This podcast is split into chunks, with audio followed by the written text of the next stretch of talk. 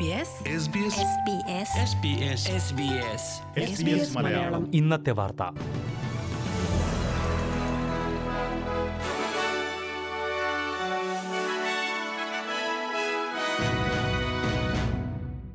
നമസ്കാരം. S B S Malayalam ഇന്നത്തെ വാർത്തയിലേക്ക് സ്വാഗതം. ഇന്ന് രണ്ടായിരത്തി ഇരുപത്തി മൂന്ന് ഫെബ്രുവരി മൂന്ന് വെള്ളി. വാർത്തകൾ വായിക്കുന്നത് ദിജു ശിവദാസ്. രാജ്യത്ത് ക്രിമിനൽ സിൻഡിക്കേറ്റുകളെയും കുഴൽപ്പണ സംഘങ്ങളെയും നിയന്ത്രിക്കാൻ കൂടുതൽ ശക്തമായ നിയമം വേണമെന്ന് ആവശ്യം. സിഡ്നിയിൽ രാജ്യാന്തര പണമിടപാട് ശൃംഖലയിലെ ഒൻപത് പേരെ ഫെഡറൽ പോലീസ് അറസ്റ്റ് ചെയ്തതിന് പിന്നാലെയാണ് ഈ ആവശ്യം ഉയർന്നിരിക്കുന്നത്. അധോലോക ബാങ്ക് പോലെ പ്രവർത്തിച്ചിരുന്ന സംഘത്തെയാണ് പോലീസ് തകർത്തത്. ക്രിമിനൽ സംഘങ്ങൾക്ക് പണം നൽകിയിരുന്ന സിൻഡിക്കേറ്റായിരുന്നു ഇത്. രണ്ടായിരത്തി പതിനെട്ടിനും രണ്ടായിരത്തി ഇരുപത്തിരണ്ടിനുമിടയിൽ നൂറ്റി അൻപത് മില്യൺ ഡോളറിലേറെയാണ് ഈ ക്രിമിനൽ സംഘം ലാഭമുണ്ടാക്കിയതെന്ന് പോലീസ് വ്യക്തമാക്കി.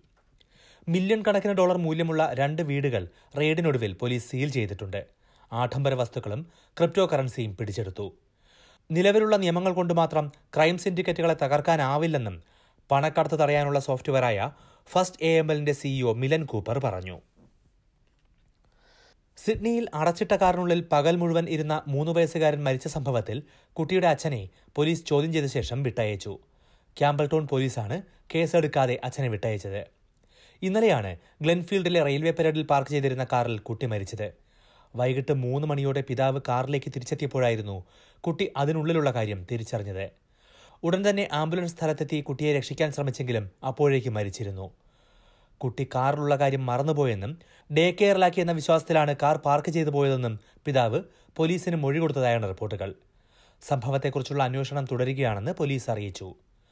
കുട്ടികളെ കാറിനുള്ളിൽ തരിച്ചിരുത്തുന്നതിനെക്കുറിച്ച് വിവിധ ഏജൻസികൾ വീണ്ടും മുന്നറിയിപ്പ് ശക്തമാക്കിയിട്ടുണ്ട്.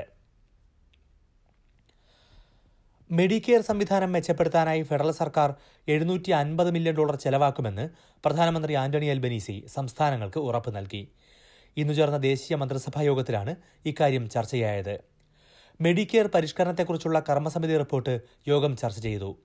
ആരോഗ്യ സേവനങ്ങൾ എല്ലാ ഓസ്ട്രേലിയക്കാർക്കും കുറഞ്ഞ ചെലവിലും സുഗമമായും ലഭ്യമാക്കണം എന്നാണ് കർമ്മസമിതി ശുപാർശ ചെയ്തത്.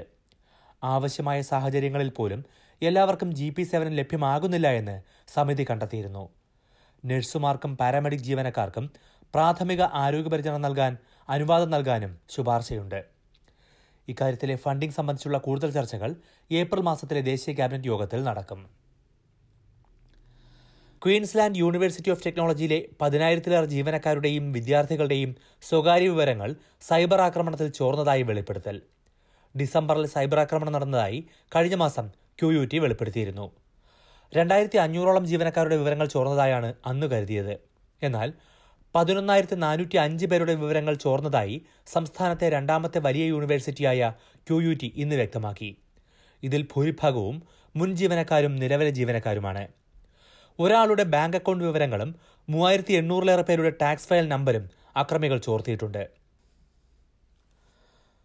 കാമുകിയെ ആക്രമിച്ചതിന്റെ പേരിൽ ഓസ്ട്രേലിയൻ ടെന്നീസ് താരം നിക്കിരിയോസിനെതിരെ ചുമത്തിയിരുന്ന കേസ് കോടതി റദ്ദാക്കി. സംഭവത്തിൽ നിക്കിരിയോസ് കുറ്റസമ്മതം നടത്തിയെങ്കിലും കുറ്റകൃത്യം ഗുരുതരമല്ല എന്ന് ചൂണ്ടിക്കാട്ടിയാണ് എ സി ടി മജിസ്ട്രേറ്റ് കോടതി കേസ് ഒഴിവാക്കിയത്. രണ്ടായിരത്തി ഇരുപത്തൊന്നിൽ മുൻ കാമുകി ചിയാര പസാരിയെ നിക്കിരിയോസ് പിടിച്ചു തള്ളിയെന്നാണ് കേസ്. കാറിൽ കയറുന്നതിന് വഴിമുടക്കി പസാരിയെ കിരിയോസ് പിടിച്ചു തള്ളുകയും നിലത്ത് വീണ പസാരിക്ക് നേരിയ തോതിൽ പരിക്കേൽക്കുകയും ചെയ്തു. രണ്ടു മാസത്തിനു ശേഷം ഇവർ വീണ്ടും ഒന്നിച്ചെങ്കിലും പത്തു മാസം കഴിഞ്ഞ് വേർപിരിഞ്ഞു. അതിനുശേഷമാണ് പസാരി കിരിയോസിനെതിരെ കേസ് നൽകിയത്. മാനസികാരോഗ്യനില മോശമാണെന്ന് ആദ്യം കിരിയോസ് വാദിച്ചെങ്കിലും കോടതി അത് അംഗീകരിക്കാത്തതോടെ കുറ്റസമ്മതം നടത്തി. ഇതിന് പിന്നാലെയാണ് ഗുരുതരമായ കുറ്റമല്ല എന്ന പേരിൽ മജിസ്ട്രേറ്റ് കേസ് റദ്ദാക്കിയത്. പ്രധാന നഗരങ്ങളിലെ നാളത്തെ കാലാവസ്ഥ കൂടി നോക്കാം. സിഡ്നിയിൽ തെളിഞ്ഞ കാലാവസ്ഥ. പ്രതീക്ഷിക്കുന്ന കൂടിയ താപനില ഇരുപത്തി ഒൻപത് ഡിഗ്രി സെൽഷ്യസ്. മെൽബണിൽ ഒറ്റപ്പെട്ട മഴ ഇരുപത്തിയൊന്ന് ഡിഗ്രി.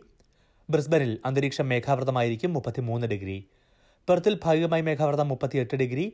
അഡലേഡിൽ മേഘാവൃതമായിരിക്കും ഇരുപത്തിയൊന്ന് ഡിഗ്രി. ഹോബാട്ടിൽ ഒറ്റപ്പെട്ട മഴയ്ക്കു സാധ്യത പതിനെട്ട് ഡിഗ്രി. കാൻബറയിൽ ഭാഗികമായി മേഘാവൃതം പതിനെട്ട് ഡിഗ്രി. ഡാർവിനിൽ ഭാഗികമായി മേഘാവൃതം. പ്രതീക്ഷിക്കുന്ന കൂടിയ താപനില മുപ്പത്തിമൂന്ന് degree Celsius.